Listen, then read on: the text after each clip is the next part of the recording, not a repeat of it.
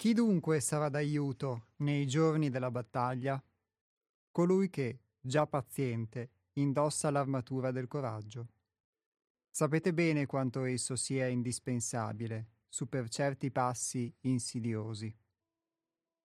Posto nell'alternativa di scegliere fra una via sicura e una pericolosa, il cuore ardente deciderà certo per la seconda.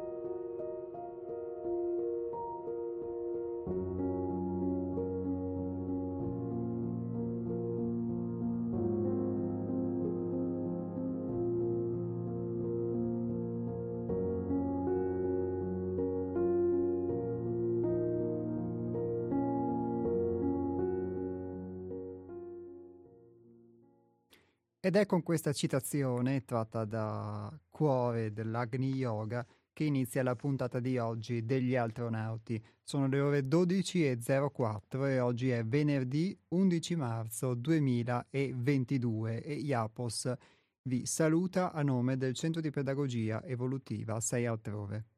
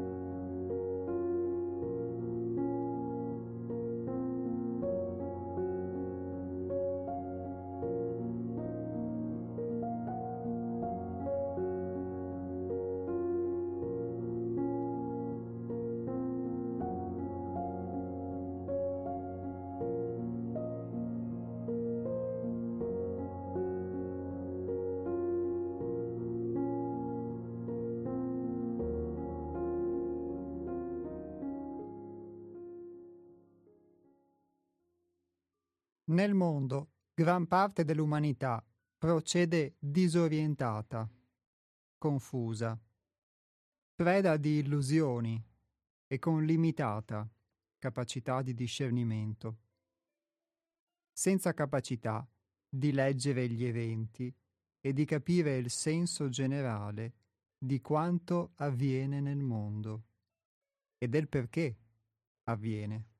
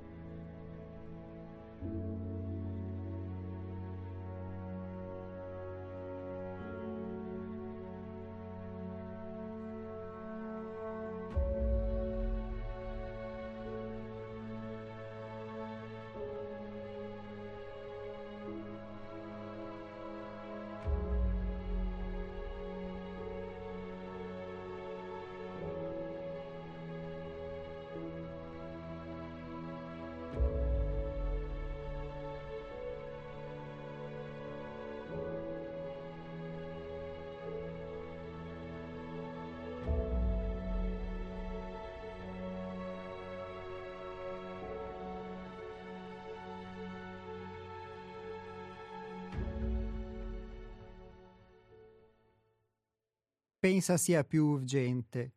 occuparsi del proprio piccolo orticello, della sopravvivenza fisica ed emozionale e dei problemi connessi al contingente, dimenticando come si fa a costruire una nuova possibilità, il futuro, che a causa di paure incontrollate non viene contemplato, poiché richiederebbe cambiamenti radicali che invece teme.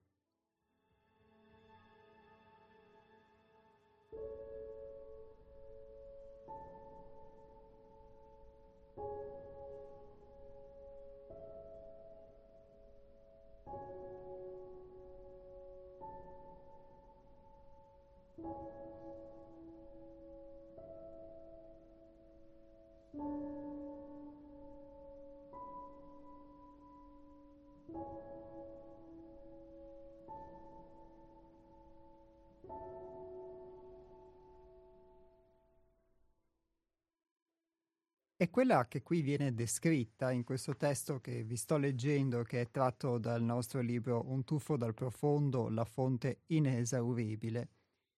Quella che viene descritta sembra una condizione forse mai più di oggi appropriata ai tempi che stiamo vivendo. Si parla di un'umanità che procede disorientata, confusa, preda di illusioni e con limitata capacità di discernimento senza capacità di leggere gli eventi e di capire il senso generale di quanto avviene nel mondo e del perché avviene. Sicuramente, forse in tempi come questi, e in ogni, in ogni tempo come questo, poi forse si dice in tempi come questi, però sempre più avanti mentre gli eventi si susseguono e capitano cose che non ci immaginiamo, eccetera, sembra eh, venire meno tante volte proprio la capacità di comprendere il mondo in cui si vive, di potersi fare qualsiasi eh, aspettativa, perché comunque qualsiasi aspettativa viene invece distrutta dagli eventi che si accavallano sia nella loro qualità che anche nella loro tempistica in un modo tale che tutto il mondo che noi potevamo prefigurare o potevamo immaginare, soprattutto nella, nella nostra, nel nostro piccolo orticello, come si legge qua, invece viene scalfito, viene talvolta addirittura forse disintegrato, viene a sfumarsi. E questo, come abbiamo detto tante volte anche nel corso di questa trasmissione, eh, mette sempre eh, a, a, confronto eh, due parti quando avviene qualcosa di questo genere, quantomeno due, una che ha paura e un'altra invece che può cogliere l'opportunità. Questo cogliere l'opportunità è proprio, secondo me, quello che si dice nella citazione che vi ho letto in apertura della puntata di oggi, ovvero colui che già paziente indossa l'armatura del coraggio che posto nell'alternativa di scegliere fra una via sicura e una pericolosa, deciderà, certo, per la seconda, cioè per la via pericolosa. La via pericolosa è la via di fatto eh, senza ormeggi, per citare qualche ascoltatore che ha chiamato eh, qualche settimana fa. Eh, senza ormeggi e quindi senza quei punti di riferimento che invece per, prima per noi erano essenziali, che sono quelli sicuramente del mondo, come dicevamo, del mondo esterno, ma gli eventi che accadono nel mondo esterno sono eventi che accadono anche dentro di noi. E la cosa poi molto particolare è che questo testo che sembra poi eh, scritto ora come ora, guardandoci intorno, eh, in realtà è stato scritto almeno due o tre anni fa e pubblicato. E, e quindi dall'idea di come anche eh, quando si colgano mh, mm, a livello sottile, quando si colga una percezione di fatto della realtà che va al di là dell'apparenza, poi si possono vedere delle cose che si manifestano anche successivamente nel tempo. E qui si descrive una condizione che è di un'umanità che quindi è disorientata, vive nelle illusioni, con limitata capacità di discernimento, senza la capacità di leggere gli eventi. Sicuramente a livello di massa, credo, e quindi anche di conseguenza individuale, credo che questa sia una caratteristica che può funzionare per molti di noi, perché se siamo veramente sinceri, eh, quanti di noi sono veramente in grado di poter... Uh, leggere con discernimento, di avere una certa eh, consapevolezza e fondata su qualcosa di reale eh, gli eventi che accadono. Sinceramente io credo che si possa molto spesso avere l'illusione di poter avere questa facoltà di discernimento, invece poterla sviluppare è qualcosa di molto diverso soprattutto se non la si è sviluppata dentro di sé, perché tante volte si vive in queste illusioni credendo di sapere qualcosa, di essere qualcosa, eccetera, invece poi il contatto con la realtà ci dimostra tante volte che non è così, se siamo disposti ovviamente a cogliere eh, quello che ci viene mostrato. Sta di fatto che in questa condizione di disorientamento ognuno sembra pensare comunque a poter tirare come può i remi in barca, per una necessità di sopravvivenza, per una necessità di occuparsi, qui si dice, del proprio piccolo orticello. È questa anche una tematica che abbiamo spesso affrontato nel corso della trasmissione, anche attraverso i vostri interventi telefonici, ovvero eh, occuparsi di qualcosa di collettivo, di qualcosa di sociale, oppure occuparsi invece di uh, se stessi e quindi questo viene visto da molti come una forma di interiorizzarsi, di uh, dedicarsi quasi ad una forma di egoismo. Eppure le due cose forse non, non, sono le une distanti dalle altre, come leggeremo infatti anche nel proseguio di questo testo. Ma il piccolo orticello, di cui si dice, perché è un'espressione molto comune molto usata, quella di coltivare il proprio orticello, spesso in senso dispregiativo,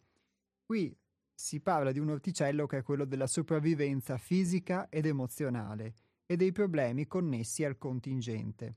E è sicuramente vero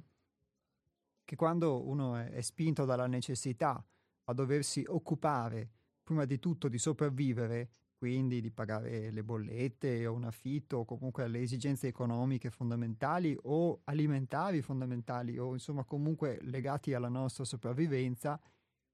quello diventa in quel momento mhmm, per lui o per lei una, una priorità e quindi tutto il resto eh, viene visto in modo molto sfumato, in modo molto secondario. E sarebbe anche da chiedersi quindi se la società in cui viviamo, che in teoria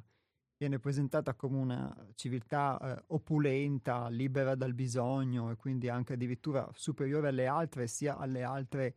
geograficamente parlando, sia alle altre eh, temporalmente, quindi quelle che si sono precedute, ma di fatto eh, lo, si è, lo si è realmente perché se eh, la maggior parte comunque delle persone eh, deve occupare gran parte del proprio tempo, dello spazio della propria vita proprio eh, spinta alla necessità della sopravvivenza di questo tipo, economica, materiale, alimentare, eccetera, eh, difficilmente potrà avere il tempo per potersi e lo spazio da dedicare a qualcosa d'altro, che può essere la conoscenza di sé o può essere qualsiasi cosa. Quindi se gran parte della nostra vita è occupata da questo, allora forse questa condizione di opulenza, di libertà, forse è più retorica che reale. Mi pongo questa domanda perché di fatto non può esserci libertà se una persona dedica la maggior parte delle proprie attenzioni, della propria energia, della propria vita eh, a dover sopravvivere, perché qualsiasi cosa comunque eh, la potrà solamente filtrare alla luce di questa sua necessità. E questo condiziona il, il nostro modo di pensare, il nostro modo di essere, perché qui si dice anche una cosa molto interessante alla luce poi delle, delle molte volte che comunque abbiamo trattato questo argomento in trasmissione, talvolta attraverso un linguaggio che confesso forse non, il mio non è forse mai riuscito a penetrare veramente questo, questo concetto, ossia il fatto che la sopravvivenza non è poi solo una, uh, un sopravvivere fisico, ma questo, questa lotta per la sopravvivenza poi noi la applichiamo alle nostre idee, alle nostre emozioni, quindi alla sopravvivenza fisica ed emozionale, quindi non c'è solo un aspetto poi di eh, dover sopravvivere, quindi di doversi pagare le bollette o nutrire o vestire, ma c'è anche un aspetto poi effettivamente di eh, far sopravvivere le proprie emozioni, che quindi, diciamo, in un mare, tra virgolette, di eh, negatività, come spesso percepiamo, diciamo, anche perché eh, in, non abbiamo la possibilità di poter discernere cosa è vero o cosa no, perché eh, comunque dipendiamo eh, nella misura in cui scegliamo di dipendere da un sistema informativo che poi ci presenta una realtà che molti di noi non hanno nemmeno la possibilità di poter effettivamente, effettivamente mettere in discussione, che quindi eh, diamo per scontata sia vera, ma che comporta poi tutta una serie di conseguenze nel nostro modo di approcciarci alla realtà, nelle nostre paure, eccetera, che possono essere calmate o possono essere gonfiate, eccetera, eccetera. E quindi, alla luce di questo, diciamo, questa coltivazione del piccolo orticello eh, diventa quasi uno standard di vita, non si riesce comunque a poter eh, uscire da questo, almeno quantomeno sembra, da questo piccolo sistema eh, individuale che è quello della sopravvivenza, del, della necessità di rapportarsi comunque con eh, il contingente. E questa cosa nel momento in cui poi eh, accadono degli eventi come ad esempio quelli degli ultimi anni, che può essere una guerra, può essere la pandemia, può essere tutte quelle cose che ci vengono comunque presentate, di fatto è chiaro che il, il modo di, poter, di, potermi approcciare eh, sarà molto dettato dal, dal, coinvolgimento emotivo che ho in queste, in queste notizie, che si somma di fatto al coinvolgimento emotivo che già ho per quanto riguarda la mia vita. In questa eh, condizione, quindi poter mh, discernere, diventa qualcosa di molto eh, difficile, ovviamente non impossibile, quindi ancora di più lo è poter cogliere l'opportunità di, di un cambiamento nel disfacimento di, che, di quelle che sono delle convinzioni, di quelle che sono delle strutture sociali, delle strutture ideali, eccetera. E questa paura è un po' quasi uno dei due poli, diciamo, di questa, eh, di questa dinamica. Da un lato c'è la paura e da un lato c'è invece il coraggio, che è quello che ci fa cogliere eh, questa opportunità.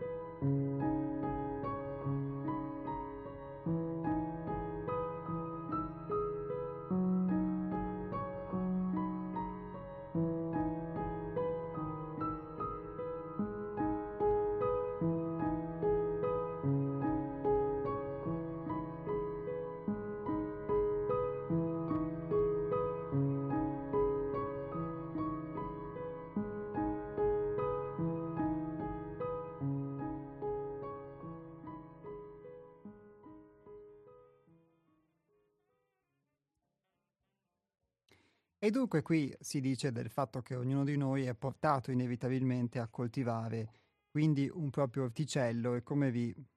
come vi dicevo prima, eh, tutto quello che io posso vivere anche a livello emotivo, eccetera, va a sommarsi poi a tutta una serie anche di informazioni, ma non solo, che vengono presentate. E quindi eh, la difficoltà sta spesso nel poter discernere non solo all'esterno poi quello che eh, può essere vero o meno, o il senso o meno delle cose che accadono, ma poi anche di poterlo, di poterlo fare eh, dentro di noi.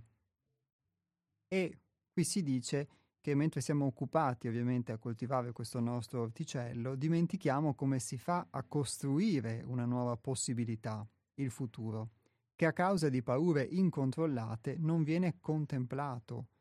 E quindi quando siamo in preda comunque a questa condizione, si può dire in preda perché poi di fatto eh,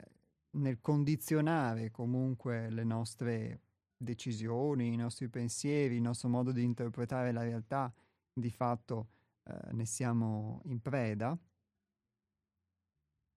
non abbiamo uh, molto spesso proprio la possibilità di poter contemplare la stessa esistenza di un futuro e quindi si vive in qualche modo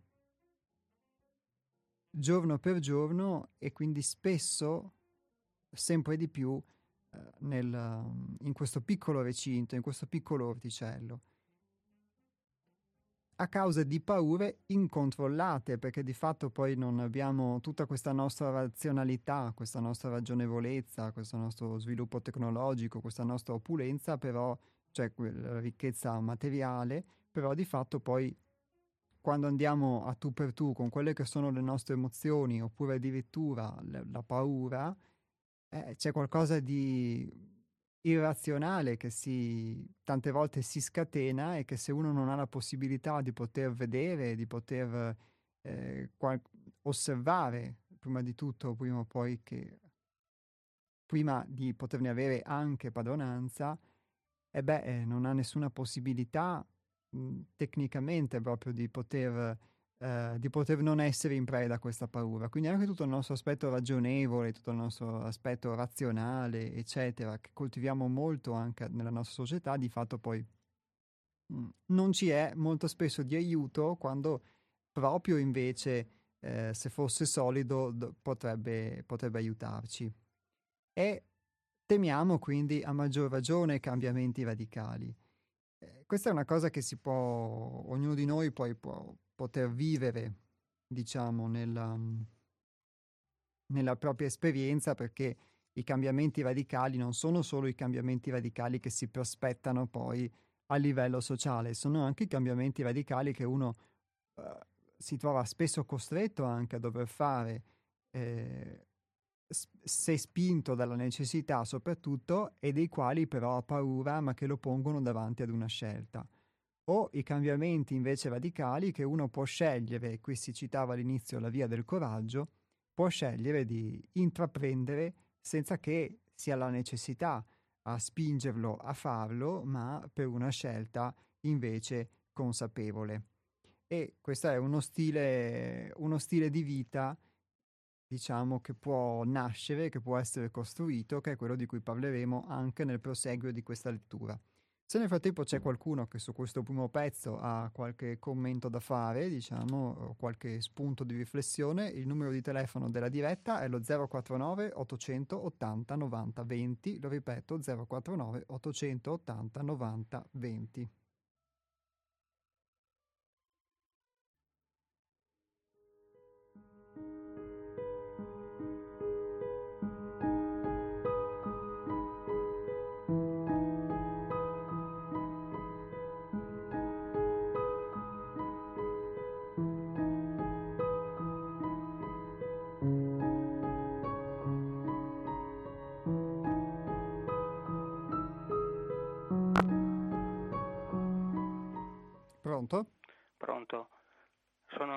Ciao. Ciao Antonio, ben trovato. Ciao Iacos.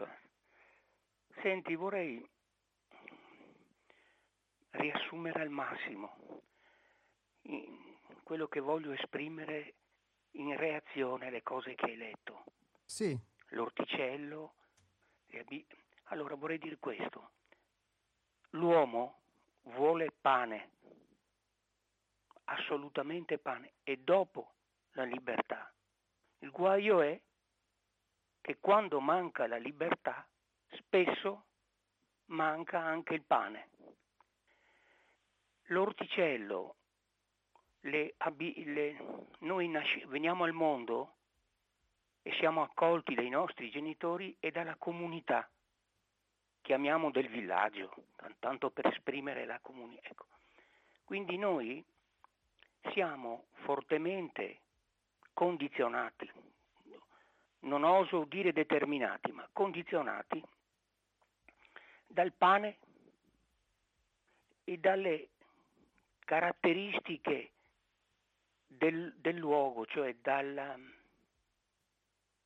dagli usi e costumi, una specie di struttura. Ma il linguaggio eh, marxista si parla di strutture riferendosi all'economico, al pane. Ma io aggiungo anche che struttura è anche usi e costumi, che sono proprio eh, la stessa Bibbia parla della storia di un popolo, di quello dei giudei, che sono nati in un luogo e, e, una, e, e un tempo. Il, il problema che abbiamo noi tutti è quando assolutizziamo questi elementi. Beh, il pane per forza, perché senza pane non vivi, non sopravvivi. Ma anche lì va inteso con, con l'equilibrio necessario e c'è anche la questione dell'identità, delle radici. Una, se hai mai visto un albero senza radici, le radici sono necessarie, però se hai mai visto un albero senza tronco e senza foglie, cioè l'esterno cioè la luce, il sole, il vento, lasciare, lasciare, lasciare, si diceva, gli ormeggi e affrontare in mare aperto il vento lo, che soffia dove vuole come lo spirito, almeno per il momento la scienza ancora non determina il vento, ma mm. non riesce in qualche modo a produrre il vento, ma insomma come stanno le cose oggi, per come è la nostra esperienza, il vento soffia dove vuole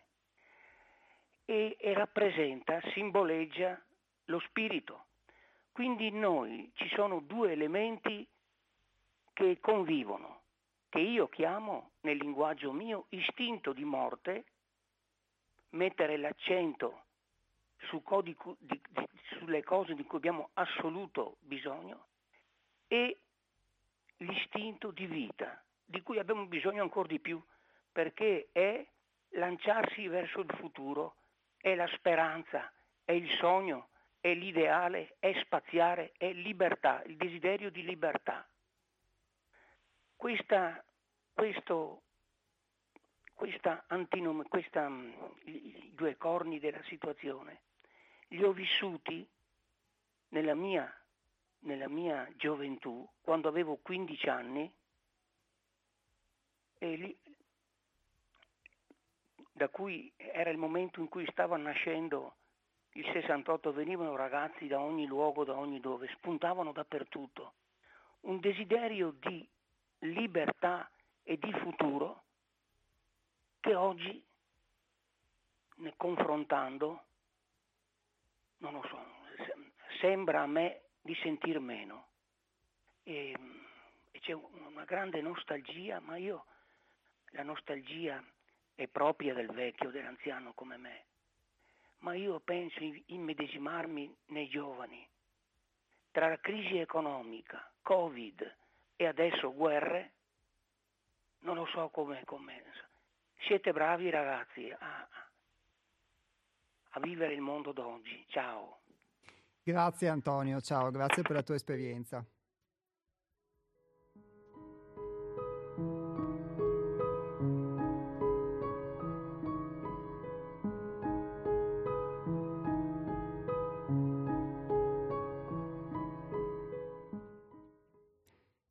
Grazie perché è sempre bello poi soprattutto ascoltare le vostre riflessioni quando a maggior ragione provengono poi da un'esperienza vissuta e, e da un'esperienza anche che ha potuto, come quella di Antonio, attraversare quindi diverse,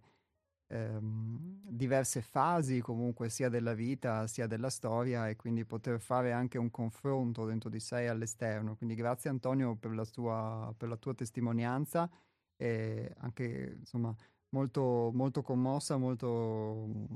eh, interiore. E sicuramente io condivido per quella che è la, la mia esperienza, è vissuta principalmente al, al, centro altrove, a contatto con l'insegnamento di Hermes, questa, eh, questo aspetto che tu citi spesso dell'istinto di morte e dell'istinto di vita, quindi queste due pulsioni in noi, da un lato questo desiderio verso il nuovo, verso il cambiamento, ma dall'altro qualcosa anche che, eh, che frena e che al contempo però ci tiene eh, con i piedi per terra, non c'è solo un aspetto negativo del poterci tenere ancorati a delle strutture forse, ma anche ci ricorda che abbiamo comunque delle radici che proveniamo da, eh, da qualche luogo e quindi siamo venuti al mondo e, e come dici tu abbiamo eh, una storia familiare di generazioni alle spalle, nasciamo in un luogo, ereditiamo degli usi, dei costumi che poi noi diciamo che ci piacciono perché sono vestiti che indossiamo, ma poi di fatto come ci comporteremmo se, se, invece fossimo nati in un'altra epoca, in un altro luogo, con delle credenze diverse, eccetera. E quindi poi ognuno di noi forse può vivere a modo suo più una cosa o più l'altra è che tante volte uno si concentra solo su questo istinto di morte, cioè solo su questa necessità di sopravvivere e quindi di mantenere in essere, non solo di sopravvivere materialmente eh, e quindi di pagare le bollette, come dicevamo, di fare la spesa, pagare l'affitto, eccetera, ma anche di eh, sopravvivere a livello proprio di emotivo, di emozioni, di abitudini, di modi di pensare, eccetera, e si concentra solo su questo istinto di morte e all'istinto di vita invece cede poco spazio, anche se forse quel poco è già qualcosa nella misura in cui forse si riesce a concederlo. È che tante volte si è unicamente eh, condizionati da questo istinto di vita e diciamo e si, da questo istinto di morte e la si scambia per vita, cioè si scambia la vita che è qualcosa comunque di fluido che come dici tu poi eh, può essere mossa dal vento che è quello dello spirito che soffia come vuole, una bellissima metafora e di fatto noi siamo, restiamo solamente ancorati invece a questa dimensione molto materiale, non ce ne accorgiamo o ci va bene così. Il, io posso vedere comunque su, su, me stesso che tante volte mi eh, identifico in questa condizione dell'istinto di morte e quando tu ti identifichi in questa condizione, diciamo, eh, non prendete paura, non è che istinto di morte si intende l'istinto suicida, non ha niente a che fare, è una metafora questa che, che stiamo utilizzando, diciamo, perché eh, la vita anela sempre comunque al cambiamento, al miglioramento, eccetera. E quando tu ti fossilizzi solamente nel difendere quello che, sono, quello che è il tuo piccolo orticello, ma nella vita quotidiana anche nelle relazioni nei rapporti con le persone significa anche difendere unicamente il proprio punto di vista, le proprie convinzioni, eccetera. Qualche volta, se, eh, se proprio mi identifico in questa cosa, eh, è nelle reazioni che mi capitano, quando ad esempio può darmi eh, fastidio che qualcuno mi faccia notare qualcosa o mi dica qualcosa che mi mette in condizione, diciamo, di no, non essere, tra virgolette, giusto, non essere perfetto, eccetera, o che in quel momento non condivido, a cui in quel momento non do spazio, nel momento in cui mi chiudo, la reazione che ho di chiusura, eh, di fatto sono animato da questo istinto di conservazione, diciamo, di fossilizzazione e basta, che però non si permette di poter anche imparare qualcosa dagli altri, qualcosa dalla vita, eccetera. Questo è in sintesi eh, il, una condizione che quindi, ad esempio, io ehm, ciclicamente mi trovo tante volte a vivere e se non, non fosse qualcosa che succede che mi permette di poter vedere che ero identificato in quella condizione, non sarebbe, non, non si manifesterebbe, quindi non me ne potrei nemmeno accorgere e continuerei, diciamo, eh, a persistere in questa, in questa condizione. È bello mh, mm, quello che tu dici, Antonio, e ti ringrazio perché mh, mm, effettivamente è, è, vero che è difficile poter avere delle prospettive mh, mm, che siano le prospettive che ci sono state tramandate, ci sono state insegnate,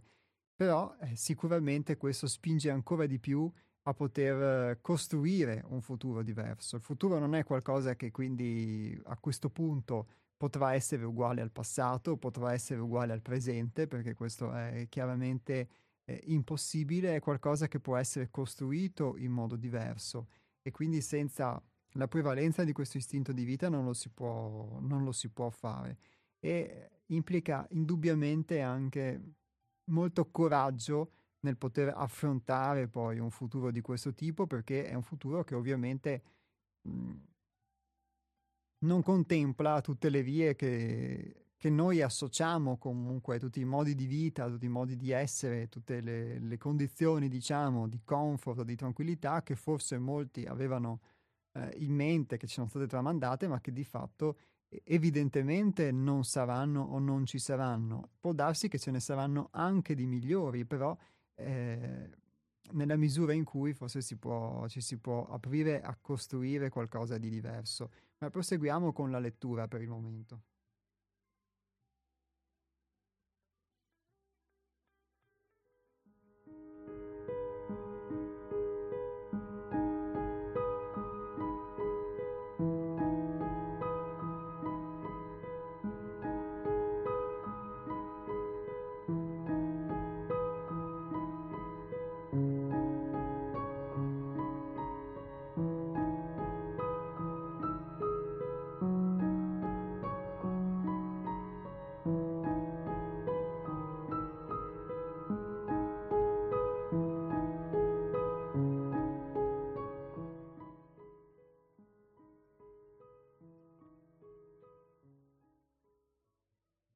Assistiamo ad un apparente decadimento delle coscienze. Non accettiamo che l'uomo contemporaneo sia preda di una marcata immaturità emotiva e di un'evidente carenza ontica,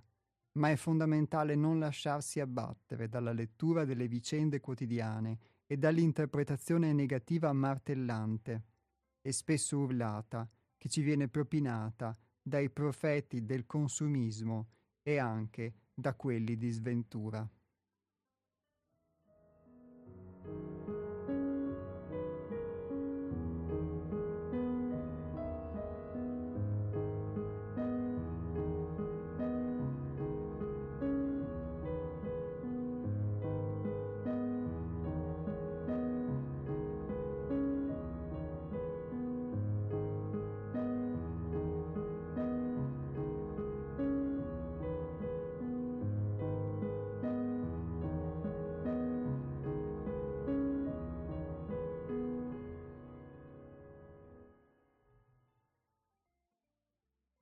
Qui si parla di un decadimento delle coscienze e allora uno potrebbe chiedersi ma come? Ma non diciamo che siamo evoluti comunque che l'uomo è evoluto e forse anche quella condizione che citava Antonio, il fatto che comunque ci fosse una, un desiderio forte, un tempo di potersi, uh, di poter mh, mm, con audacia ecco, perseguire queste due forme, il desiderio di libertà e il futuro e oggi invece eh, ci siano delle prospettive diverse, però credo che al di là di quelle che sono le condizioni, poi ognuno dovrebbe guardare, le condizioni sociali esterne, eh, mi rendo conto che ognuno dovrebbe guardare a se stesso e poter far perno su se stesso e sicuramente anche nelle esperienze che sono esperienze di interazione con gli altri e collettive, poi sei sempre tu che fai la differenza nel scegliere una cosa oppure un'altra. E io posso dire che è sicuramente vero che eh, le generazioni a cui anche io appartengo, quindi sicuramente la mia o quella su addirittura successiva alla mia, eh, se posso fare una forma di autocritica, eh, abbiamo dato tante cose per scontate, quindi non è solamente il, um, le condizioni che qualcuno ha creato che sono sicuramente diverse. Forse le condizioni che sono diverse possono essere un'opportunità anche per svegliarci, perché altrimenti non so quanto eh, l'aver vissuto nella bambagia, l'aver vissuto comunque con qualcuno che se non eh, nella ricchezza economica, ma quantomeno nella sicurezza affettiva. E in una società che dava tutta una serie di cose per scontate che sicuramente non erano così per la generazione precedente alla mia, indubbiamente non erano affatto così per la generazione dei miei nonni. E quindi eh, forse se da un lato c'è stato questo sviluppo tecnologico, questa maggiore ricchezza mh, o idea di ricchezza, di fatto però poi c'è stato forse un venir meno di, di, di tante eh, de- dell'uso di tante facoltà, di tante cose che, eh, di tante azioni, eh, di, mh, che comunque gli uomini e le donne delle generazioni precedenti invece facevano, ecco, con una tempra sicuramente molto diversa. E ognuno forse dovrebbe guardare a se stesso e chiedersi quindi anche se questo comfort, questo piccolo orticello a cui siamo stati abituati, se da un lato ci è stato confortevole, dall'altro però non ci abbia anche sicuramente eh, impedito di rimboccarci o comunque ostacolato in qualche modo nell'averci potuto rimboccare le maniche e effettivamente darci da fare per costruire un futuro, perché è indubbio che se c'erano delle condizioni favorevoli, eh, sociali, economiche o di un certo tipo,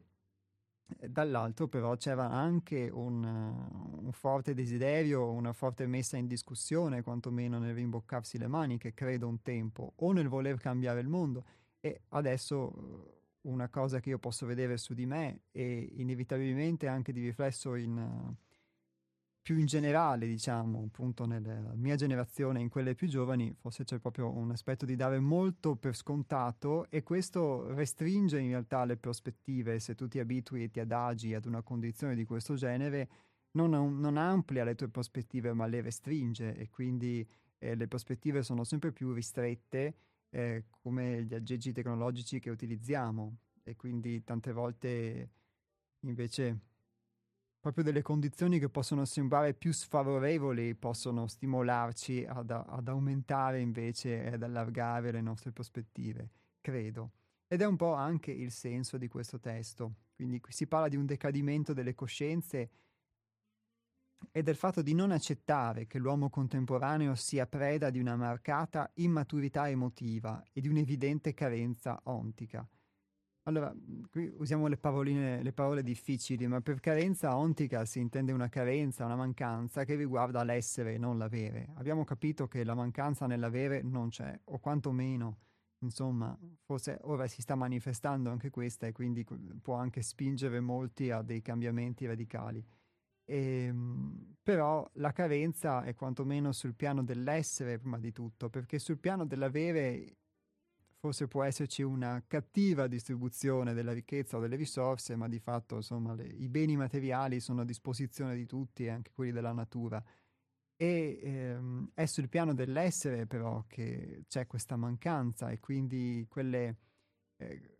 quelle facoltà che forse un tempo si potevano sviluppare di più, adesso di meno, ma sono sicuramente eh, qualcosa che inerisce all'essere, l'audacia o la paura o il discernimento di cui si parlava è qualcosa che inerisce all'essere, è il fatto di essere in un certo modo. E comportandoci in un certo modo possiamo attingere a queste cose, comportandoci in un altro modo possiamo attingere invece a qualcosa di diverso, qualcosa di evolutivo, qualcosa di involutivo, la vedo così. E quindi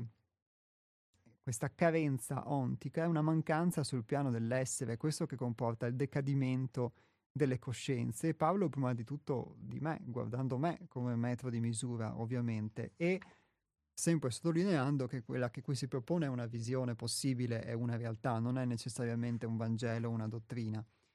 E l'immaturità emotiva, il fatto che comunque eh, io posso dire che su molte cose, nonostante abbia comunque un'età che non mi rende certo più un bambino, ma su molte cose eh,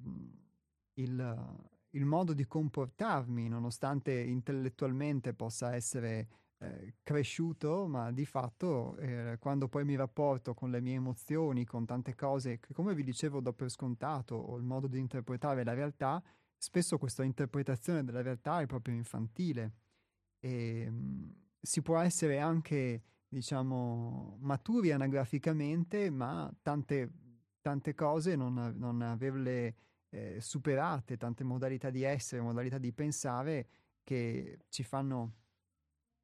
ci fanno essere come dei bambini. E quindi se questa cosa può non valere solo per me, ma può essere una condizione umana in generale, come vi dicevo, soprattutto in un'epoca come la nostra, allora forse questa immaturità emotiva, eh, se noi non la, non, la, non la cogliamo, non la accettiamo, perché tante volte uno ha, gli è difficile poterlo accettare prima di tutto, e quindi non può certo lavorare o risolvere un problema che non ammette di avere, eh, di fatto ci rende delle masse di infanti, di infanti che sono bisognose di una mamma o di un papà che può essere in alcune condizioni la religione, nella nostra condizione può essere lo Stato o comunque un potere che ci dice cosa fare, che si comporta con noi come se fossimo dei bambini e però di fatto eh, questa cosa ci va bene perché ci permette di sopravvivere e quindi continuiamo a sopravvivere come un bambino a cui eh, la mamma e il papà comunque eh, danno il cibo, dicono cosa fare, eccetera, eccetera. E questo ci mette sicuramente in una condizione di non poter fare esperienza, di non poter crescere. E, e quindi queste sono condizioni che ho, a contatto con l'insegnamento di Hermes nel centro altrove ho potuto vedere su di me e effettivamente eh, sono condizioni, credo, umane e quindi di conseguenza eh, non possiamo, se, si aspira a poter costruire un futuro, non possiamo non toccare quello che oggi ci limita e ci condiziona invece nel vivere una forma di eh, schiavitù, di uh, resistenza quindi ad un possibile cambiamento, perché sicuramente finché questa condizione emotiva può condizionarmi, spingermi in un modo o in un altro, difficilmente potrà emergere quell'audacia invece di cui si parlava, quindi quel coraggio secondo me. Do un'altra volta la parola a voi, lo 049 880 90 20 per le dirette.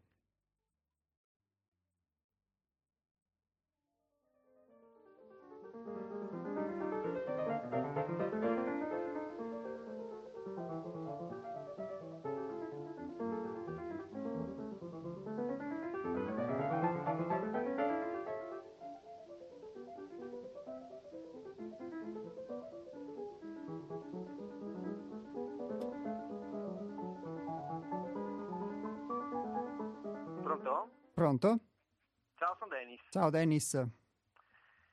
Ehm, ciao e buona giornata a tutti. Grazie, altrettanto. Ehm, sai, mi, chiedo, mi, chiedo, spesso, no?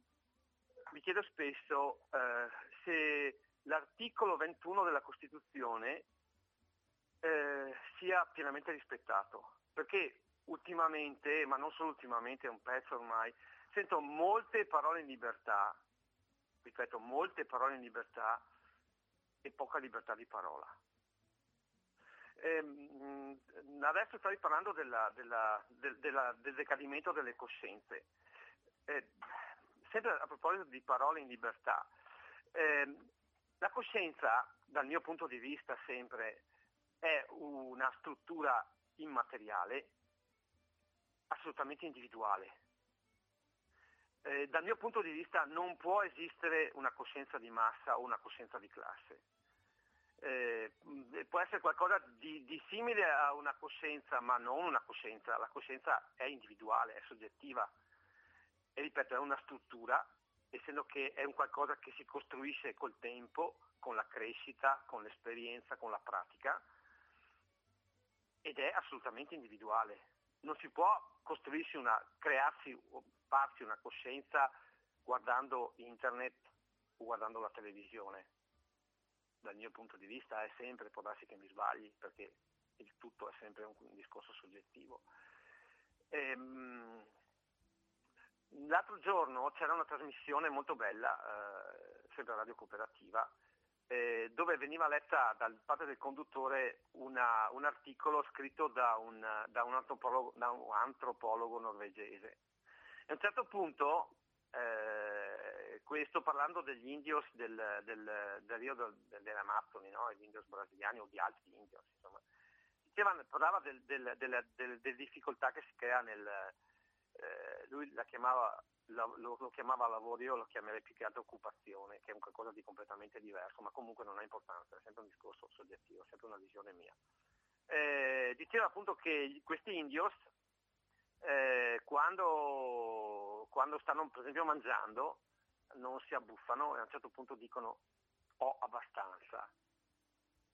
Eh, io ho telefonato e ho detto che non era così. Perché diceva appunto che questi si accontentano, non essendo, non stando, in, pur non stando in, a New York in un grande palazzo o avendo un lavoro con una, l'aria condizionata, questi qua eh, vivendo nella foresta, eh, si accontentavano, so, cioè dicevano ho abbastanza. Invece gli ho detto che dal mio, sempre dal mio punto di vista questi indios invece ragionano in maniera completamente diversa, hanno una logica totalmente diversa da questa. Non dicono ho, dicono sono, sono felice. Non è che perché ho la pancia piena e perché ho l'idea che se non ho la pancia piena non posso essere, è perché è una questione oggettiva, io sono felice perché mi, non è che mi accontento, faccio quello che cerco di, di, di, di vivere, non di... Ehm, ti dicevo l'altra volta di Ivan Illich che parlava appunto che eh, in Sud America non si dice ho un lavoro, si dice faccio un lavoro. Tanti, eh, questo è per i contadini, non a caso, gli indios, i contadini, le persone più, da qualche punto di vista le più umili, invece non sono le più umili, perché l'ho detto già un'altra volta, secondo Mario Rigoni Stern, l'uomo più sapiente, più conoscente della terra è un contadino, non il filosofo, non l'astronauta, non l'ingegnere meccanico nucleare, peggio ancora. Questa è sempre una, una considerazione mia personale, ma il contadino perché, mh, perché eh, riusciva a soddisfare i bisogni vitali. Il grave problema di questa, di questa società è, eh, prima sentivo parlare di marxismo, no? di principi marxisti. Eh, il grave problema di questa società è il cosiddetto surplus, cioè la plusvalenza, di cui nessuno parla, di cui nessuno dice niente, ma però purtroppo è stata creata. Eh, quando questa è la plusvalenza, eh, implicitamente in, in intende l'accumulo. L'accumulo che non serve a niente, però serve a cosa? A chi serve l'accumulo? a chi serve mettere via soldi, accumulare soldi, accumulare poteri, accumulare... serve a... serve a... non so a cosa serve, però, però esiste questo sistema, esiste, esiste e ha un inizio, come tutte le cose umane, e per fortuna ha anche una fine. E, mh, mm, il, il, ehm, la, la, la, cosa, la cosa più, più, più, grave, più grave dal mio, sempre dal mio punto di vista naturalmente, è il, dal, sempre parlando di, di, di sistemi eh, non occidentali, ecco, è il, il discorso di, che, si, si, fa, che si, fa, si faceva dicendo che bisognava alienarsi dal lavoro, dalla fatica. È una cosa dal mio punto di vista allucinante questa, all- semplicemente allucinante perché la fatica, la fatica è nella, sta, come ti dicevo l'altra volta del piacere, serve a evolversi, serve a crescere, ma crescere non eh, dal punto di vista finanziario e economico, dal punto di vista della coscienza di, di cui parlavo prima. Perché senza la pratica senza le, i calli sulle mani, non sulla lingua. Purtroppo c'è tantissima gente, non tantissima, ma troppa gente che fa, mh, mm, diciamo, si guadagna il pane quotidiano usando i calli che ha sulla lingua, vendendo fumo. E questo è il problema di fondo, perché prima o dopo, prima o dopo i nodi vengono al pettine e lo stiamo vedendo adesso, lo stiamo vedendo con questa crisi. Ti dico ancora l'ultimissima cosa, stamattina ho sentito Stefano di Mestre che ha riportato un dato oggettivo, ha detto che nel 2008 dati del Ministero della, del, del Ministro Cingolato, scusami se lo chiamo così ma mi viene spontaneo, che dice che il, nel marzo 2008 il petrolio era a 145 dollari al barile e il barile non, so, non è un litro, sono 52 litri. E il gasolio al tempo, sempre marzo 2008, era 1,266 euro al litro. Eh, mi sembra il 25 di, di febbraio, ultimo rilevamento, il petrolio era 115 dollari il barile, e ripeto il barile sono 52 litri, non un litro solo, e il gasolio alla pompa era 1,866 mi sembra, adesso è addirittura 2,3. Mi chiedo, è la guerra? È, è, il, è Putin il criminale che determina tutte queste cose? O è il sistema che sta da anni ormai vivendo di un'economia di guerra. Ricordo che da Dennis, adesso dobbiamo chiudere però. Eh, finisco brevemente, dall'epoca del, del, di, di Re Obama che il 60% degli operai statunitensi producono armi. Buona giornata, ciao. Ciao Dennis, grazie.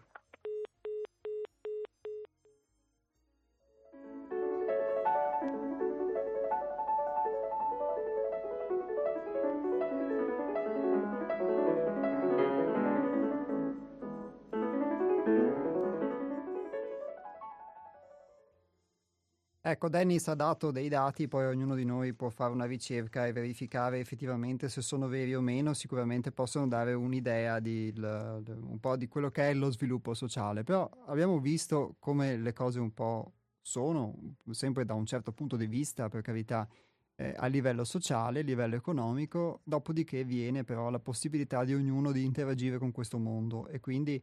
eh, diciamo, o passivamente dire non posso farci niente o attivamente provare a tentare di cambiarlo, ma anche quando si tenta di cambiare il mondo poi di fatto bisogna relazionarsi con se stessi, quindi se uno non conosce se stesso, di fatto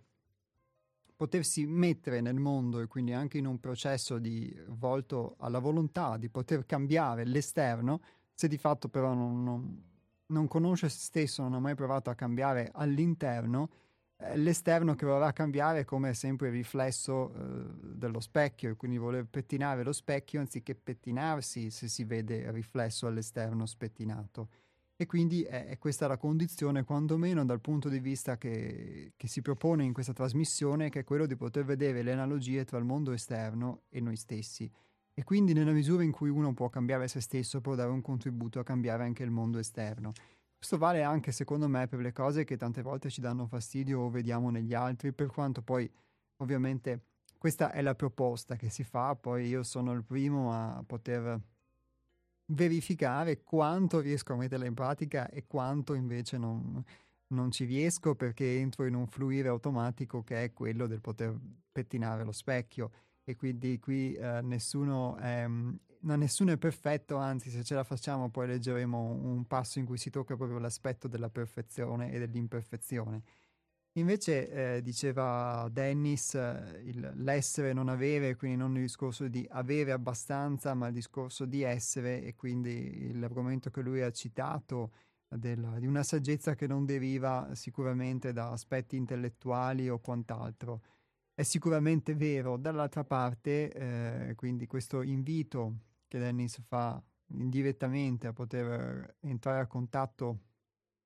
con la vita, con la materia. Dall'altro lato, ovviamente, io devo fare anche l'avvocato del diavolo e quindi il mondo con cui ci rapportiamo è questo e quindi è vero questo, queste cose che dice Dennis, sicuramente il, gli indios potevano, rovesciando la prospettiva, possiamo anche vedere gli indios più evoluti di noi o le civiltà più primitive e più evolute di noi, perché sotto certi aspetti avevano un concreto contatto con la realtà che noi abbiamo perso, credendo di essere migliori. Ma dall'altro lato però il mondo in cui viviamo oggi è questo e quindi resta il fatto di come potersi rapportare poi con questo mondo in cui viviamo noi adesso, eh, nel ventunesimo secolo in Italia, eh, qui eh, la radio cooperativa, diciamo, e, e quindi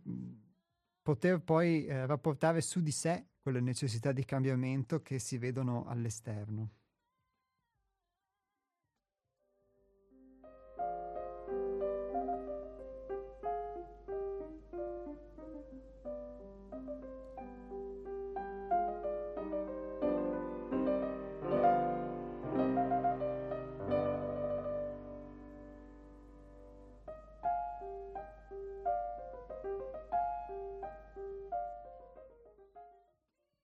Siamo all'alba di una nuova civiltà e ci troviamo nel momento di trapasso fra una cultura edificata sulle divisioni e le differenze ed una che dovrà unificarle.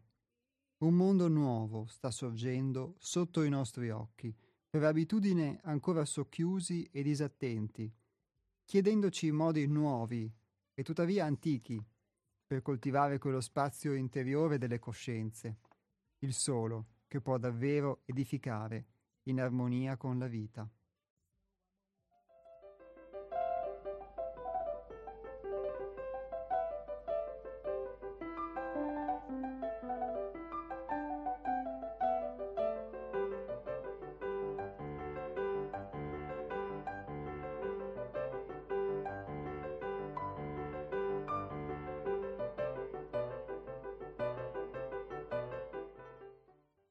Questo spazio interiore in cui si possono coltivare questi modi nuovi, posso dire per esperienza che esiste nella misura in cui possiamo dargli attenzione, nella misura in cui però uno fa spazio, perché tante volte si è talmente in preda o ai pensieri o alle cose da fare o appunto a queste, eh, come diceva Dennis, no? alle parole che sentiamo che poi bisogna vedere effettivamente se corrispondono alla realtà o meno, quantomeno in preda a pensieri e emozioni che, o paure che sono per noi difficili da controllare, che vanno e vengono e di cui siamo in preda spesso senza nemmeno accorgercene e quindi senza nemmeno accorgerci di essere gli spettatori poi di questi pensieri, di queste emozioni, che lo spazio sembra essere poco per poter coltivare. E quindi è nella misura in cui uno può fare spazio, ho visto per esperienza, che può anche coltivare qualcosa, altrimenti è nella se non hai, se non hai spazio perché il, quel terreno che avevi interiore l'hai, ci hai messo altro, diciamo, o l'hai cementificato, indubbiamente che cosa vai a coltivare?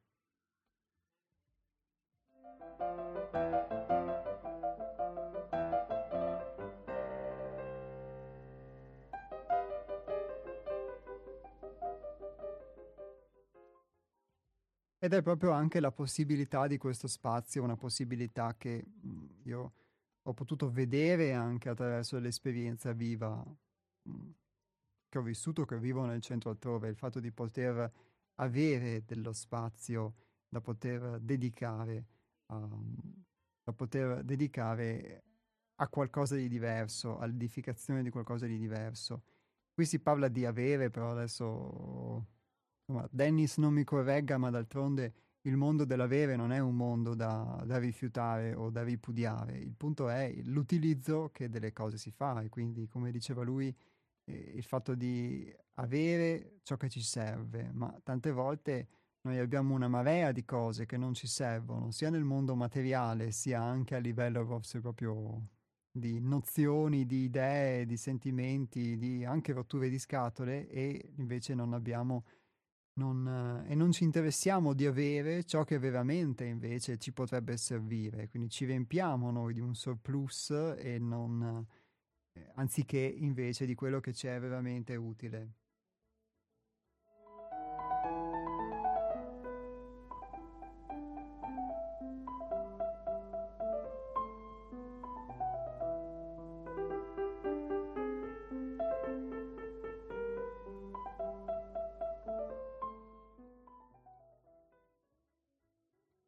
Il primo passo da compiere è dunque quello di imparare a vedere la realtà per ciò che è, senza lasciarsi troppo condizionare dagli eventi esterni, cercando la bellezza, la verità e il bene che l'umanità sta costruendo. Quindi prendendo posizione tra le schiere di coloro che lavorano per il bene comune ed il futuro dell'umanità.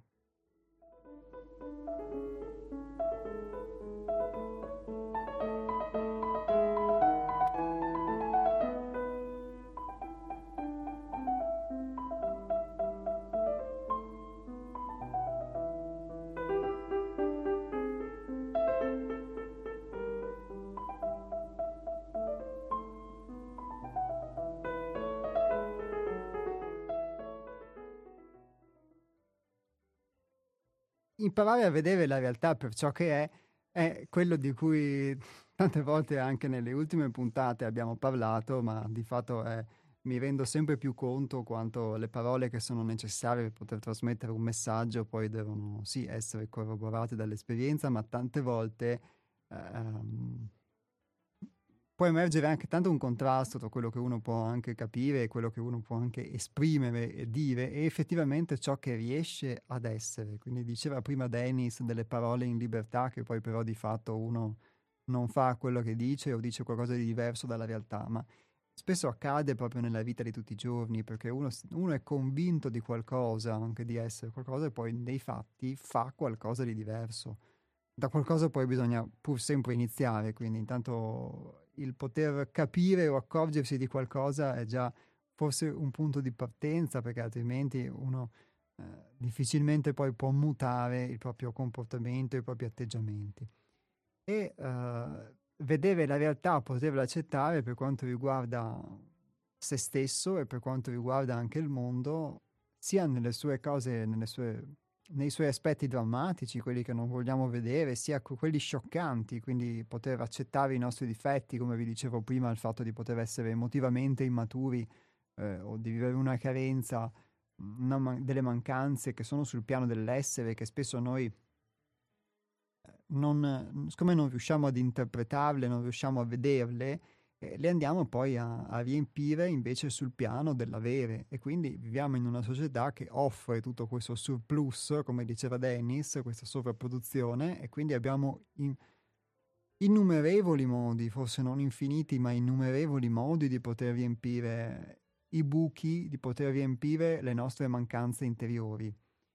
provvisoriamente fino a che non si manifesteranno di nuovo. È possibile che invece in condizioni di vita che invece non prevedono tutta questa abbondanza o tutta questa quantità di cose, uno sia spinto maggiormente quindi a potersi orientare eh, verso la natura, verso se stesso e verso eh, il piano dell'essere. È possibile. Sta di fatto che noi viviamo a contatto con questo, con questo mondo e quindi l'offerta che ci proviene è questa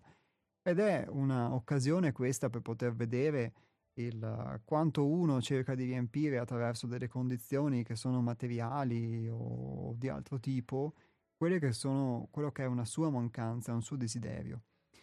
E, eh, e quindi può essere un, una mancanza affettiva, può essere una mancanza di riconoscimento, una mancanza di sicurezza, eccetera, che poi queste cose vanno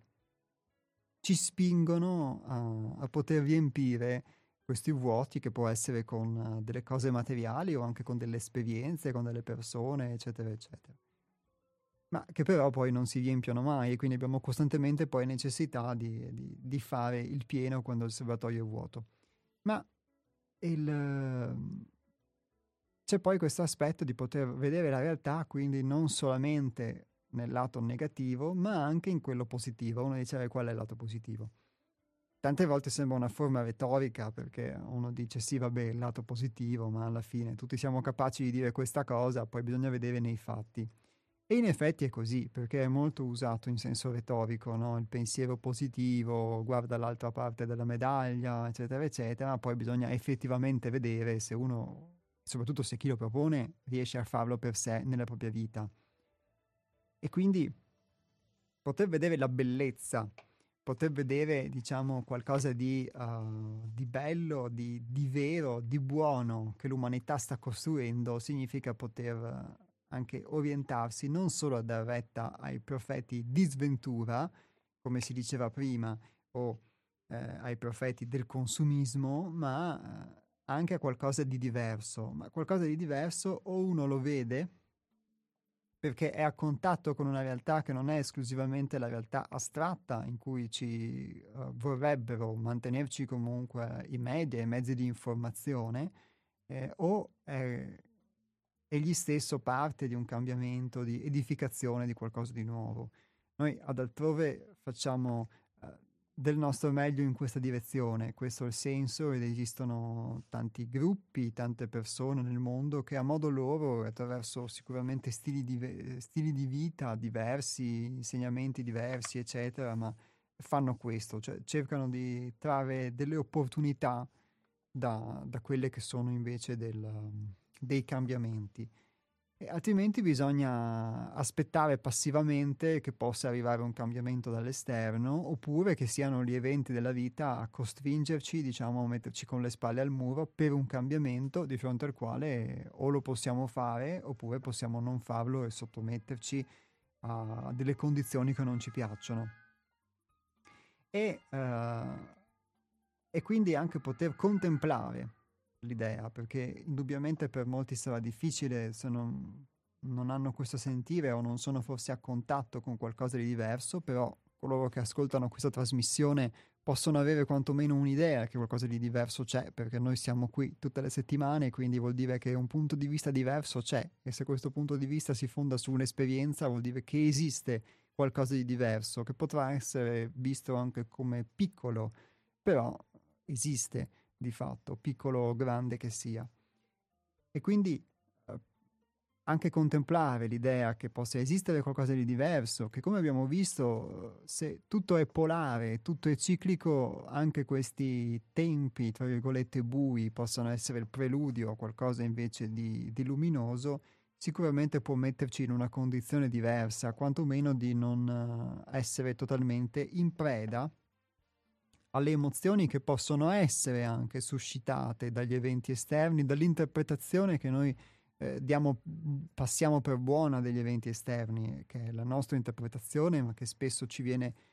venduta e noi la, eh, anzi ci viene omaggiata e noi la prendiamo eh, senza porci delle domande. E quindi dalle emozioni che poi questa interpretazione della realtà suscitano in noi, che vanno ad alimentare paure piuttosto che diciamo rabbia oppure emozioni di un certo tipo, invece eh, c'è anche un, un, futuro che si sta costruendo eh, sotto traccia che invece è un futuro di bellezza, un futuro di, di verità, un futuro di bene, perché d'altronde possiamo anche vederla così, se tanto è il, la falsificazione della realtà da un certo punto di vista, allora forse tanto più forte sarà l'impatto della, della verità quando emerge. Se questa cosa emerge per noi nella nostra vita quotidiana, di fatto quando ti prendi delle belle sberle, che vedi delle cose non, di cui non ti eri mai accorto, ma che erano lì davanti a te, la stessa cosa può sicuramente avvenire anche a livello collettivo. E eh, in un modo o in un altro, anche se uno pensa di essere inadatto, imperfetto e inadeguato, può sempre più prendere posizione, come si dice qui, tra le schiere di coloro che lavorano per il bene comune e il futuro dell'umanità. Certo, una condizione è, perché poi ognuno può dire o parlare di bene comune e di futuro, ma la condizione è che sia un futuro animato, per usare questa metafora che ha usato un ascoltatore prima, da l'istinto di vita e quindi dal miglioramento, dal desiderio di migliorarsi, di rinnovarsi, di una libertà che possa essere vera. Quindi abbiamo visto una libertà che era però solamente una libertà di essere consumatori, non una libertà invece reale. E forse oggi la restrizione di queste condizioni di libertà può portarci a, a farci delle domande per essere liberi in senso reale, quindi non solo parliamo di una libertà sociale, di una libertà politica, ma anche di una libertà proprio interiore eh, che mh, mm, non può essere dettata da delle leggi, presa o tolta, concessa o non concessa, ma che è in quanto tale e quindi è qualcosa di, di molto profondo, di molto radicale, secondo me.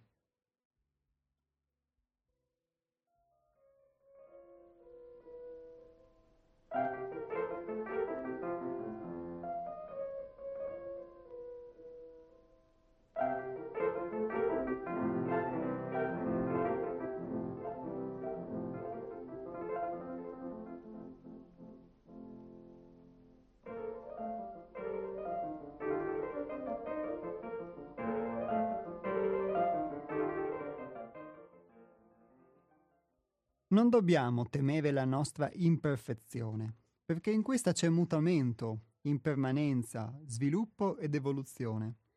E da essa si propaga quella tensione della coscienza che conduce alla pienezza. È lo sguardo rivolto all'innamorato celeste, in sé compiuto e perfetto, che ci sospinge via via verso un mondo nuovo, ove le leggi superiori siano riflesse nel modo migliore su questa terra a guida dell'umanità.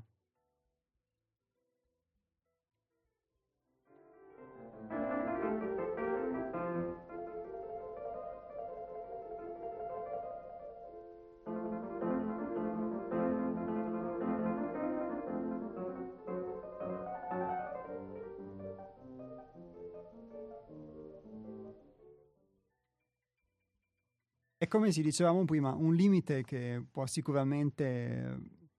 che io vedo su di me, quindi mi è proprio questa cosa toccato molto, è quello del sentirsi inadatti, del sentirsi imperfetti. Forse perché c'è l'idea o posso vedere in me la pretesa di dover essere in un certo modo e quindi se non corrispondo a quel modo allora, mm, allora niente e quindi a maggior ragione poi se si tratta di costruire il futuro, no? Beh, lasciamolo fare a qualcun altro, lasciamolo fare agli altri. E invece qui si dice nella nostra imperfezione c'è mutamento, impermanenza, sviluppo ed evoluzione. Talvolta l'idea che uno ha di perfezione è di qualcosa di statico, qualcosa di fisso, qualcosa di rigido e invece anche i mutamenti che uno fa nelle abitudini, cambiamenti di idea, eccetera, possono essere nient'altro che questo, che una forma di perfettibilità, di imperfezione, perché se la vogliamo vedere da un certo punto di vista, anziché condannarci, e guardando il lato positivo dell'essere bambini, perché uno alla fine può ammettere anche di essere infantile, di essere bambino, e quindi vedere il punto di vista attraverso il punto di vista di un bambino, ma dal punto di vista positivo, e quindi vedere che può essere tutto un gioco. In questo gioco stavamo giocando, stavamo sperimentando, adesso è l'ora però di poter costruire qualcosa di, di vero, qualcosa di bello, insomma, dove non, si, non si gioca più a fare la guerra, non si gioca più diciamo, a distruggere il mondo, ma si gioca invece a migliorarlo, si gioca invece a, a renderlo più armonico. E qui si dice addirittura che è proprio dalla nostra imperfezione che si propaga quella tensione della coscienza che conduce alla pienezza. Cioè, in sintesi, eh, uno può cambiare punto di vista, può cambiare opinioni, può cambiare idea e se sei rigido come me, allora guardi e dici, ma ora che stupido che sono stato, eh, potevo fare così, potevo fare colà, eccetera. E questo ti, anche negli errori banali di tutti i giorni, non parliamo di cose metafisiche, e questo sicuramente eh, invece ti crea una forma di giudizio, diciamo, per cui tu sei sbagliato, tu sei imperfetto e quindi ti astieni anche dal poter fare qualcosa o dal credere di avere una capacità, una possibilità di contribuire a fare qualcosa. E invece nell'accettare la propria imperfezione, nel vedere il, il, fatto che anche un errore è qualcosa che ti dà un insegnamento, che ti permette poi di fare meglio, se però ovviamente cogli questo insegnamento, se no continui a ripeterlo e basta, e allora puoi accettare questa imperfezione. E ripeto, è un limite molto spesso, ma può diventare anche una risorsa perché di fatto uno accetta di sperimentare la vita. Qui si dice, si dà l'idea della perfezione, quindi come un ideale, un ideale superiore che eh, non possiamo pretendere di noi avere qui sulla Terra in questo momento, non possiamo pretendere che la realtà sia perfetta, perché tante volte eh, la nostra sofferenza deriva dal fatto che noi pretendiamo, ci aspettiamo qualcosa che non ci arriva, qualcosa che non è, e quindi più lo, lo, aspettiamo, più lo pretendiamo e talvolta non ce ne rendiamo neanche conto di, di pretenderlo, di aspettarlo e più quindi soffro perché questa cosa non si manifesta, non si realizza, eccetera. E diventa una condizione un po', un po assurda, un gatto, un cane, un cane che si morde la coda e diciamo e non la raggiunge mai e continua a girarsi intorno. Ecco, questo in sintesi quando invece la perfezione è qualcosa che è su un altro piano. E non guardiamo il cielo unicamente nel senso religioso, ma come qualcosa anche proprio dentro di noi. E quindi dentro di noi c'è una possibilità, c'è un,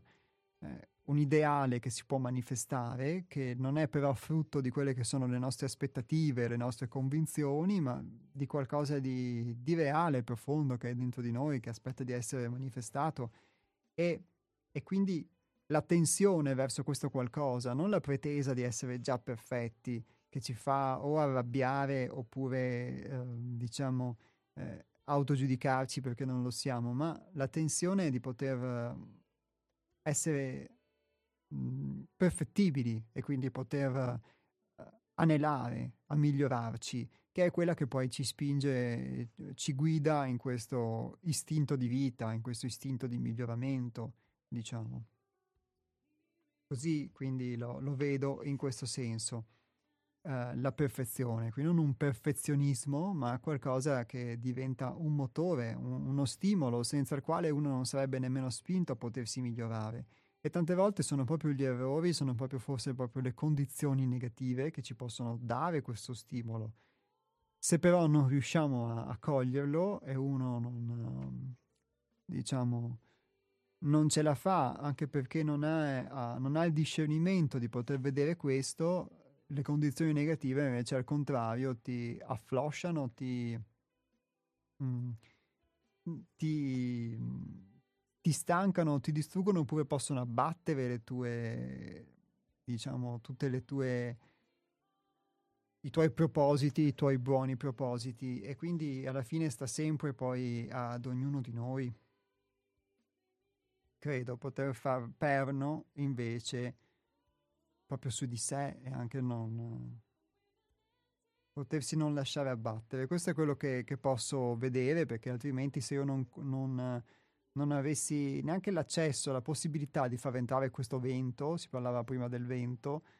eh, e quindi non aprissi la finestra tante volte nella mia esperienza di tutti i giorni, facilmente io mi lascerei abbattere dalle condizioni, tra virgolette, negative e quindi questo comporta un enorme dispendio di energia nella vita di tutti i giorni, com- comporta un uh, vivere un'illusione, perché il pessimismo sicuramente come l'eccesso di ottimismo è un'illusione, con tutto quello che, che comporta e non riuscire a costruire niente, perché quando poi sei in preda a una condizione negativa, diciamo,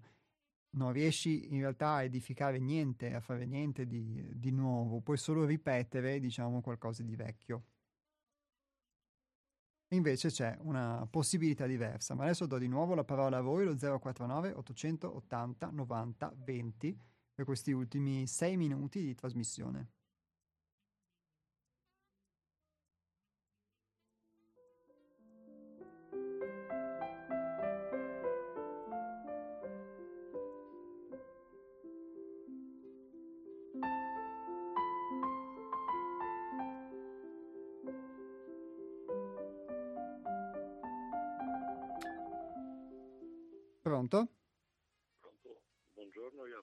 Ciao Nick, ben trovato. Pensionato Nick ti saluto. Grazie Nick, ricambio i saluti da parte del gruppo altrove. Altro, volevo lavorare due anni per... E Nick ti si sente poco però, ti sento molto basso. Lo, lo aumento? Prova a avvicinarti un po', io qui l'audio ce l'ho alto. Ma adesso? Sì dai, ti sento un po' meglio. mandato un messaggio, ma mi scriveva fallito. No, infatti no, non è arrivato. Eh, insomma, mi succedono cose strane. È passo, il mondo non ha avuto mai origine, non si invecchia e non si perisce. Allora qualcuno dice che il mondo c'è un inizio e una fine. È stato chiarito bene se c'è un inizio, deve avere una fine. Ma se il mondo non è generato, il fine non può esistere perché il mondo, se c'è qualcosa, si può parlare, da niente non nasce niente. Se c'era qualcosa, capito? il mondo è incorruttibile, è ingenerabile, da niente non nasce niente. Se c'era qualcosa, questi siamo noi tutti insieme. Evoluzione della materia. Perché siamo arrivati fin qua a negare proprio le leggi universali. Persino parliamo anche del cambiamento, che è una legge fisica. Mentre noi veniamo non dal tempo e lo spazio che siamo ospiti in questa terra e ci fanno misurare il movimento comincia da un quanto minimo movimento, tutte le cose. Perché non li inseriscono insegnamenti che almeno sono 690 pagine, domande e risposte per un mese? E devono fare le domande, le domande non fanno. Noi siamo stranieri in questa terra Perché succedono delle cose? Perché abbiamo bisogni fisici. Per forza siamo eh, costruttori di strumenti che abbiamo bisogno per proteggersi da tante cose. Allora, come mai usano la parola epocalisse? Cosa vuol dire? Da un'epoca in un'altra usano la parola generazione e degenerazione. È un cambiamento. Può essere anche sforzato perché intervengono eh, interventi afisici, stabilizzatori della natura e non possiamo scappare. Se ignoriamo, quando parliamo di eh, la vita terrena, prima ho detto il mondo che è complesso, cosmos e tutto, no? Allora abbiamo trovato tutto qua, le piante, ogni roba. Solo nei casi che uomini vivono in determinate zone, si aggranano tutti i fiori, migliaia, tutte le cose che non manca niente, lo può intervenire. Solo in questi casi può seminare un pianto, un grano, un po' le robe. La natura non sbaglia. Chi è contro la natura è malvagio. L'uomo corrompe, natura corregge, anche non ci accorgiamo come fa a correggere. Un vulcano, escono fuori dalle profondità della terra certi minerali, anche dalla temperatura, anche pezzi di oro, di ferro. Come mai Ruggine arriva lì? Chi lo ha insegnato che tu non puoi stare qua, non il tuo posto? Questi sono interventi artistici. Più le leggi universali, noi tutte le esperienze che facciamo qua, quando lasceremo il corpo fisico, cioè la morte, che non è mai esistita, è un cambiamento, un ciclo. E andiamo proprio nella nostra patria, patriotti, nazione, impariamo. Quelle cose che prendiamo qua non hanno nessun valore nel mondo fisico. Portiamo le altre conoscenze quando torniamo a fare un'altra reincarnazione. Nick, ti ringrazio. Adesso devo salutarti eh, perché no, sono le 13.30 e devo chiudere la trasmissione. Devo dire, Iapos, com'è possibile che lasciano la vita terrena senza capire proprio niente? Usano la parola coscienza, cioè conscio, inconscio e subconscio. Conoscenza. Non è che possono dire che io vado combattere eh, Nick, guarda, lo affronteremo la volta prossima se vuoi, perché adesso devo chiudere. Ma sul mondo abbiamo chiarito che non è stato mai generato, hm, ingenerato incorruttibile e noi siamo eterni, infinitamente eterni. Ciao Nick, grazie, alla prossima.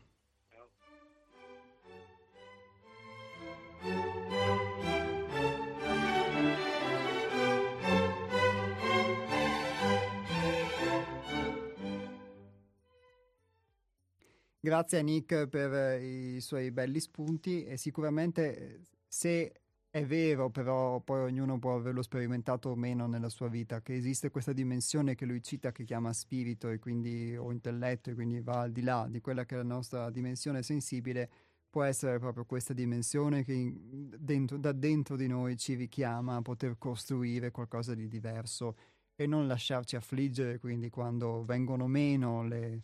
le nostre aspettative, le nostre idee, perché il mondo che vediamo all'esterno si, si distrugge, perché allora forse in realtà si sta preparando, se siamo pronti a coglierlo, qualcosa che eh, può essere molto molto più bello del mondo che invece eravamo abituati a vivere e che quindi se si stanno distruggendo, si stanno distruggendo forse le pareti di questa prigione questo potrebbe essere un, un bellissimo spunto. Io ringrazio tutti voi, coloro che sono intervenuti e anche coloro che hanno silenziosamente ascoltato la trasmissione. Il testo che abbiamo letto si chiama Costruire il futuro ripeto, Costruire il futuro, è tratto dal libro Un tuffo dal profondo, che è il terzo atto della Sacra Realtà, pubblicato da Sei Altrove Edizioni. Trovate un riferimento a questo libro e la possibilità per chi vuole anche di acquistarlo sul nostro sito che è www.seialtrove.it, lo ripeto www.seialtrove.it, scritto così, sei in parola, altrove tutto attaccato.it e eh, qui potete leggere le nostre rubriche e vedere un po' eh, quello che facciamo, trarre qualche spunto anche dal nostro sito oltre che dalla trasmissione, quindi per quanto riguarda le attività del Centro di Pedagogia Evolutiva 6 altrove, che vi dà appuntamento alla prossima puntata degli astronauti alle 12 di venerdì 11 marzo, sempre qui sui 92,7 MHz di Radio Cooperativa, oppure sul sito di Radio Cooperativa che è radiocooperativa.org. Un grande saluto a tutti voi e ci risentiamo alla prossima con uh, il proseguo degli argomenti trattati e anche del testo che di certo non finisce qui. Quindi buon futuro a tutti.